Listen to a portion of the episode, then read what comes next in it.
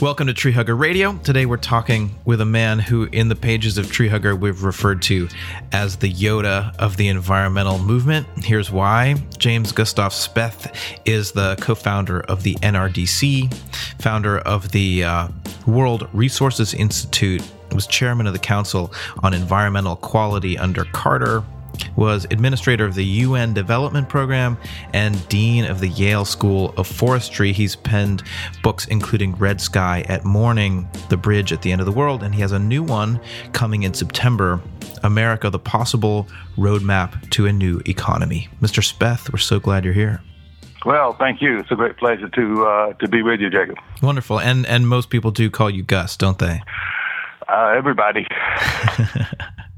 Uh, well, we'll do the same. And you, you, probably don't like being called the Yoda of the environmental movement, maybe the Obi Wan Kenobi of the environmental movement. well, all I can say is all those groups that you mentioned do better after I left. um, so I'll also mention that uh, your upcoming book is is a bit of a a pivot for you, focusing on environmental issues, but also broader sociological, social, and, and economic issues. And uh, people who want a taste of that can look at the most recent issue of Orion magazine. There's an adapted, quite lengthy uh, uh, selection from the book there, and there's a second part coming in the in the next issue. Um, you open that piece with this argument that despite America's claims to supremacy, we're actually leading the developed world in many of the wrong things. Am I right? Well, it's pretty easy to see. Uh, if you look at um, the sort of top 20 advanced democracies, and then you look at about 30 different indicators, as I did in the piece, um, of uh, where the U.S. stands uh, uh, among these countries, what you find is that we're really right at the bottom uh, of the uh, of this group of uh, countries, our peer countries. Um, you know, we we are um, we have the most inequality of uh, incomes, the most poverty. Uh, the lowest social mobility, uh, the, the uh, worst treatment of children, uh, according to the UN's Index of Material Well-Being of Children, the, bottom of the UN's Gender Inequality uh, Index. Uh, the healthcare issues I won't even go into, but you know the list goes on and on, including um, in, in the environmental area, which I know your listeners are particularly interested in. Uh, we have uh, the lowest score on the this International Environmental Performance Index, and the, the second largest ecological footprint uh, per capita uh, in the in the whole group. So this is uh, this is not a pretty picture.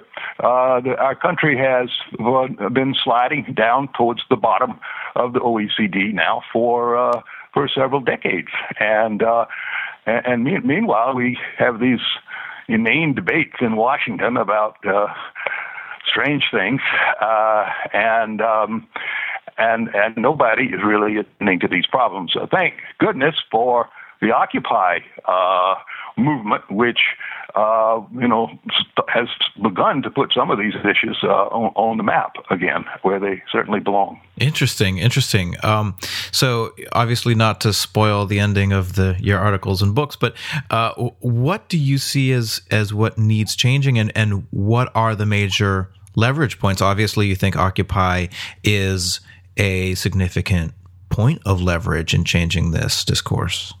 Well, I certainly do. Uh, uh, look, when you've got encompassing problems, when big, serious issues are popping up uh, across the whole spectrum of, of, national life, whether it's environment or economy or society or in our politics. You know, it's got to, it's got to be due. They can't be due to small reasons. There's there's something fundamental wrong here, and and and and the reason you, you know you began by saying that I, I've cast a broader net here than than the strictly environmental one, and I and and that's precisely right because I think that. Uh, you know, we're only going to deal successfully with these problems over time uh, if we engage in the process of deep systemic change, transformative change in the nature of the political economy. We we need basically a new system of political economy because the one that we're running on now, our current operating system is uh, is giving us bad results across this whole front of issues, and and there are things we you know haven't talked about yet, like the vast sums of money in the, in the military and the uh, you know almost a thousand military sites that we maintain around the world today and things like that. Uh, so the list does go on, and it's uh, very troubling. And so we need uh, transformative change. Uh, and the good news is that there are people working in these various areas of transformation, which I identify in, in the article. There, there are people who are uh, trying to define what the corporation of the future should look like and to build those corporations from the bottom up. There are people who are working to transform our system of money and finance and uh, and get back to, to Main Street banking and away from Wall Street.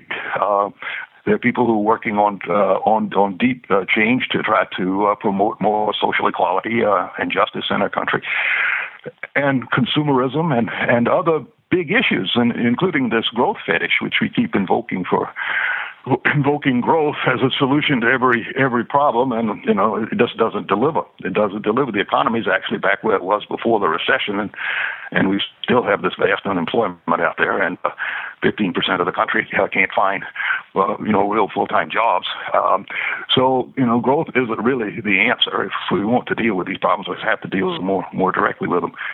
And on the environmental front, look at it this way. I mean, how can we make sustained progress on environment uh, when you know almost half the country is just getting by? I mean, uh, almost half the country lives within twice the poverty threshold. Uh, you know, studies have been done about the failing of the middle class and how vulnerable a vast, uh, you know, 40% of America's families uh, are uh, today. And, uh, and and with all this vast insecurity, economic insecurity, it's very hard to get real sustained attention on environment. And uh, uh, and then you know politically, if we don't save our failing political system, uh, we're going to keep losing on the environmental front uh, as well. And um, so there, uh, my overall message to those who are concerned about environment is that we've got to form a broader agenda uh, together with other progressives and and build a, a, mighty force in our in our politics from the grassroots up. And, uh, and get serious about politics. Get serious about candidates, running candidates. Get serious about raising political money, uh, as long as we don't have public financing. Uh, and uh, and and really um, uh, take on the system. And, and to me, uh, that does mean protesting. It does mean demonstrating. It does mean nonviolent uh, civil disobedience on occasion. I uh, ended up uh, spending three days in the central cell block of the D.C. jail. Uh, uh, not too long ago in August, uh, protesting the um, the Keystone XL pipeline. Ah, yes, uh, this was with Bill McKibben and uh, and and and many other very very prominent scientists, activists, policy people, right? Well, they yes, and we were the sort of first wave, and they mm. thought that they could discourage the next two weeks of uh, of protest by treating us uh, to the full the full Monty. So uh, we we ended up in in uh, in the jailhouse for uh, two nights and three days with leg irons and all kinds of other things. Uh, it, was, it was quite a scene, but it did just the opposite. I think uh, by the time the protests were over, thousands of people had been uh, been arrested. Oh yeah, and the Keystone XL that was the turning point that put it directly into the crosshairs, and it's an issue that continues to to bubble over and is far well, from resolved. It, it, seems. Well, that's right. It is moved from being looking like we were winning uh, to looking a bit like uh, hmm, maybe too close to call, or even worse. Uh, it's in the uh, maybe as we uh, in this in this week before the Senate. I don't really know what what might have happened precisely today or yesterday. You but, know, you, uh, you, you yeah. mentioned this uh, sort of uh, growth fetish, and, and I think a lot of the argument that you're constructing here is based around uh, around this and, and and trying to kind of redefine the relationship between quality of life and happiness and fulfillment and a healthy society and the way that we quantify what a healthy economy looks like on the on the spreadsheet level. So, can you just talk to us a bit about about that relationship, economic growth, quality of life, GDP? How do you propose to redefine that relationship? Well, you know, if there's one area of transformation that is probably uh, riper than almost any of the others that I was listing a moment ago. It's the it's the need for new indicators of national well-being. Uh, you know, in 1968, Robert Kennedy gave his uh, great speech, his last speech, I think, uh, and uh, in, in, which he uh, just pointed out the the, the total uh, misleading nature of uh, uh, of GDP as a measure of, of well-being and progress, and, and and we've known for a long time that this was a terribly flawed uh, measure, and people have tried to uh, make some corrections uh, of GDP, you know, to take out uh, the the negative things in there that uh, that are added up along with the positive things, and uh, and make some other adjustments and, and come up with something that uh, that has been called a genuine progress indicator. It's a measure of economic, sustainable economic well-being uh, rather than GDP. And if you look at it, what it's flatlined uh, for decades now. Uh, so GDP per capita has been going up, but this genuine progress indicator hasn't been going up. Uh, we're really no better off. Uh, uh, and of course, wages have flatlined also during that um, during that same period.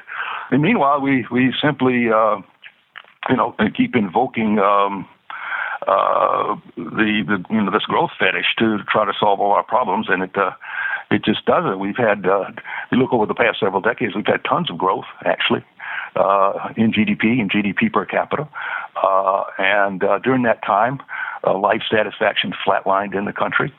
Uh, jobs fled our borders, inequality mounted, poverty mounted, uh, and the environment declined sharply. And you know we we need to deal with these issues, but uh, simply turning uh, you know turning to growth to do it is not going to solve the problem. Uh, and uh, there are a lot of ways to do you know to address these issues uh, other than that. But but you are going to get the new iPad, right? I mean that would that would make you happy. no, um, no. So I want to talk about how this fits into the the left right political divide. Let's say, uh, I think a lot of what you're describing is pretty easy to swallow for politically left leaning people. But what about the conservative base in America? And you and you mentioned Occupy as uh, a force that's that's pushing an agenda for the first time in a long time that that asks really these fundamental questions but that's a very divisive presence. How do you or is it important to you that these sorts of issues be something that both left and right can relate to? And do you see common ground here? Well, I think that the right in our country has moved uh, so far uh, to the right. Uh, that, uh, that that things that uh, you know that, there there's not a you know when you've got a huge portion of the uh, of of the right basically rejecting um, climate science and, and doing anything about uh, this horrendous uh, problem. Uh, you know, I, I, I, so I'm trying to aim a little further down the road. Uh, let's develop an understanding of what it really is going to take to solve these problems. Uh, and in the meanwhile, uh, you know, and, and begin to build that, that force. And, uh, I, I think one thing the Tea Party does show is that you can go uh, from protest uh, to movement to power uh, pretty quickly. And um, I think that uh, we need a progressive uh, uprising uh, in the country. Uh, the progressive communities have not sort of come together in the way uh, that the right has come together, frankly, and uh, and we need the environmentalists to be part of that. Um, I think the so part of the next article in Orion that will be out in the in the in in the um, May June issue uh, is a, a plea f- to come together to start a process of political reform in the country, of pro democracy political reform.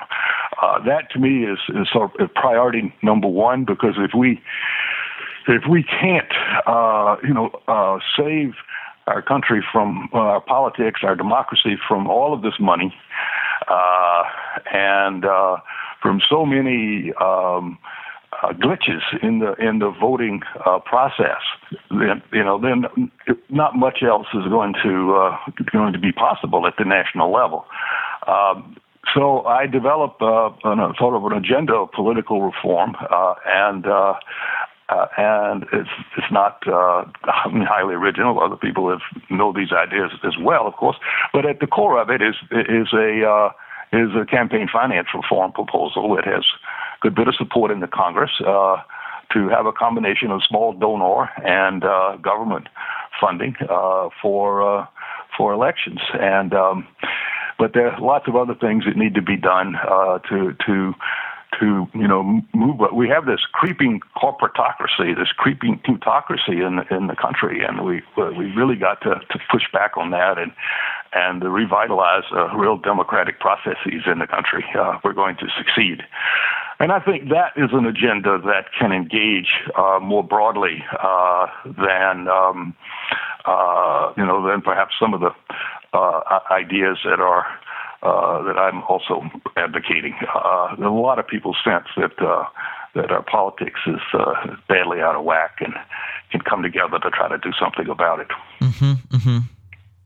So I sort of get the sense that, at least in the way that you build your argument in the in in the Orion article that things are are sort of on a downward slope in a lot of these respects. Um, but then again, you know, isn't ethical business booming and aren't millennials more concerned about big issues and deep values than previous generations and then aren't citizens in a lot of ways more engaged in the political process via what you know Lawrence Lessig would call the read write democracy or open source democracy. How do you reconcile those signs of hope with these declining metrics of the overall health yeah. of our democracy? Well, I think there are a lot of hopeful signs, uh, and uh, as I said, there there is growing support for uh, for pro democracy political reform, and, and including the. Uh, you know the, the, the financing issues that I talked about. There is uh, a lot of activism uh, around uh, uh, the Rebuild the Dream uh, movement that uh, Move On and Van Jones and others uh, started as the whole Occupy uh, effort and the 99% uh, movement, and uh, that people are active today in a way that uh, is very encouraging. The labor protests, um, I think, and uh, and then, uh, you know, we shouldn't uh, overlook the um, the really exciting things that are going on in communities. Uh, because while we need to have uh, sort of national efforts to deal with these big national problems, we also need to be building the future from the bottom up in communities around the country. And you see a lot of that going on with transition towns, revitalized communities, uh, special uh, efforts at at creating new business models that are locally owned or co-op uh, models, um, and uh, and you know there's some very very exciting things going on around the country, and you know uh, they are. So you need this kind of pincer approach to, to social change, where you're you know, working at the national level to to to change things, but at the same time you're you're building these inspiring models, uh, primarily at the uh, at the local level around the country. A recent report the Southern Poverty Law Center put out found that hate groups are on the rise in this country. A lot of them are anti government and, and racially charged. Uh, we also have an increasing, a growing income and class gap in America. Do you, see this feeding into this vicious cycle? How do you make sense of these sort of social trends? Well, what I you know, if you look at um, the, all the discouraging things that are, that are now truth about our country and the fact that they are t- still getting worse in many cases, uh, you know, part of my sort of theory of change uh, in the book is that uh, is that is that it's uh, it's going to delegitimize the the current uh, system. Uh, you know, people are going to get so fed up uh, that they're not going to take it anymore, and uh, and you know, so I think the the, the, the sort of flip side of of things getting worse, uh, unfortunately. Uh, the, the, the, the, only the bright thing about that is that it's going to lead, uh, I'm, uh, I would be willing to wager, uh, to a, uh, a, a, real outcry and, and, the gathering of a movement for, for deep change. so I, I think that um, the two things in that sense are are linked. We we will need a we will need a broad social movement for transformative change. And uh, and and the conditions are going to be such that they're going to uh, delegitimize the system, and people will start demanding that. Uh, I think you know then there will be more traditional crises uh, in the environment. I'm afraid, uh, and uh, and more uh, traditional problems in the economy uh, not delivering. And uh, these things will make people question question you know whether we don't need to engage in more fundamental change, more deeper change in our country, and that's that's what I would expect to happen sooner or later. I would say this: uh, these deeper changes are not going to happen overnight, uh, although political reform, I think, can come uh, more quickly. But uh, there are things that we just have to make the current system do and do right away. Uh, and and and at the top of that list, uh, certainly from an environmental perspective, uh, is this climate issue. I mean, we are really approaching a, a point. Uh, even according to the International Energy Agency, which is the rich countries' energy think tank, um, we're approaching the point where we're going to lose the opportunity to stop the buildup of greenhouse gases at a point that will keep the um, uh, the climate from warming uh, less than two degrees centigrade. And so we are at a very uh, very end of the rope type uh, situation uh, on on climate, and uh, and uh, somehow we've got to um, get that issue back front and center in our politics. you know, long before we've reinvented the the you know the way the system works. Yeah. Any plans for engaging in any more direct action in the near future for you? Well, uh, nothing specific yet. but it's not off the table. not off the table. I, I think you've got to, uh, you know, to some degree, uh, at least uh, walk the talk. And um, I, I think it is a moment where uh, where the um, you know, uh, protesting and demonstrating and is is uh, needs to come back. And uh, I think uh, uh, I'm a child of the '60s. I'm afraid.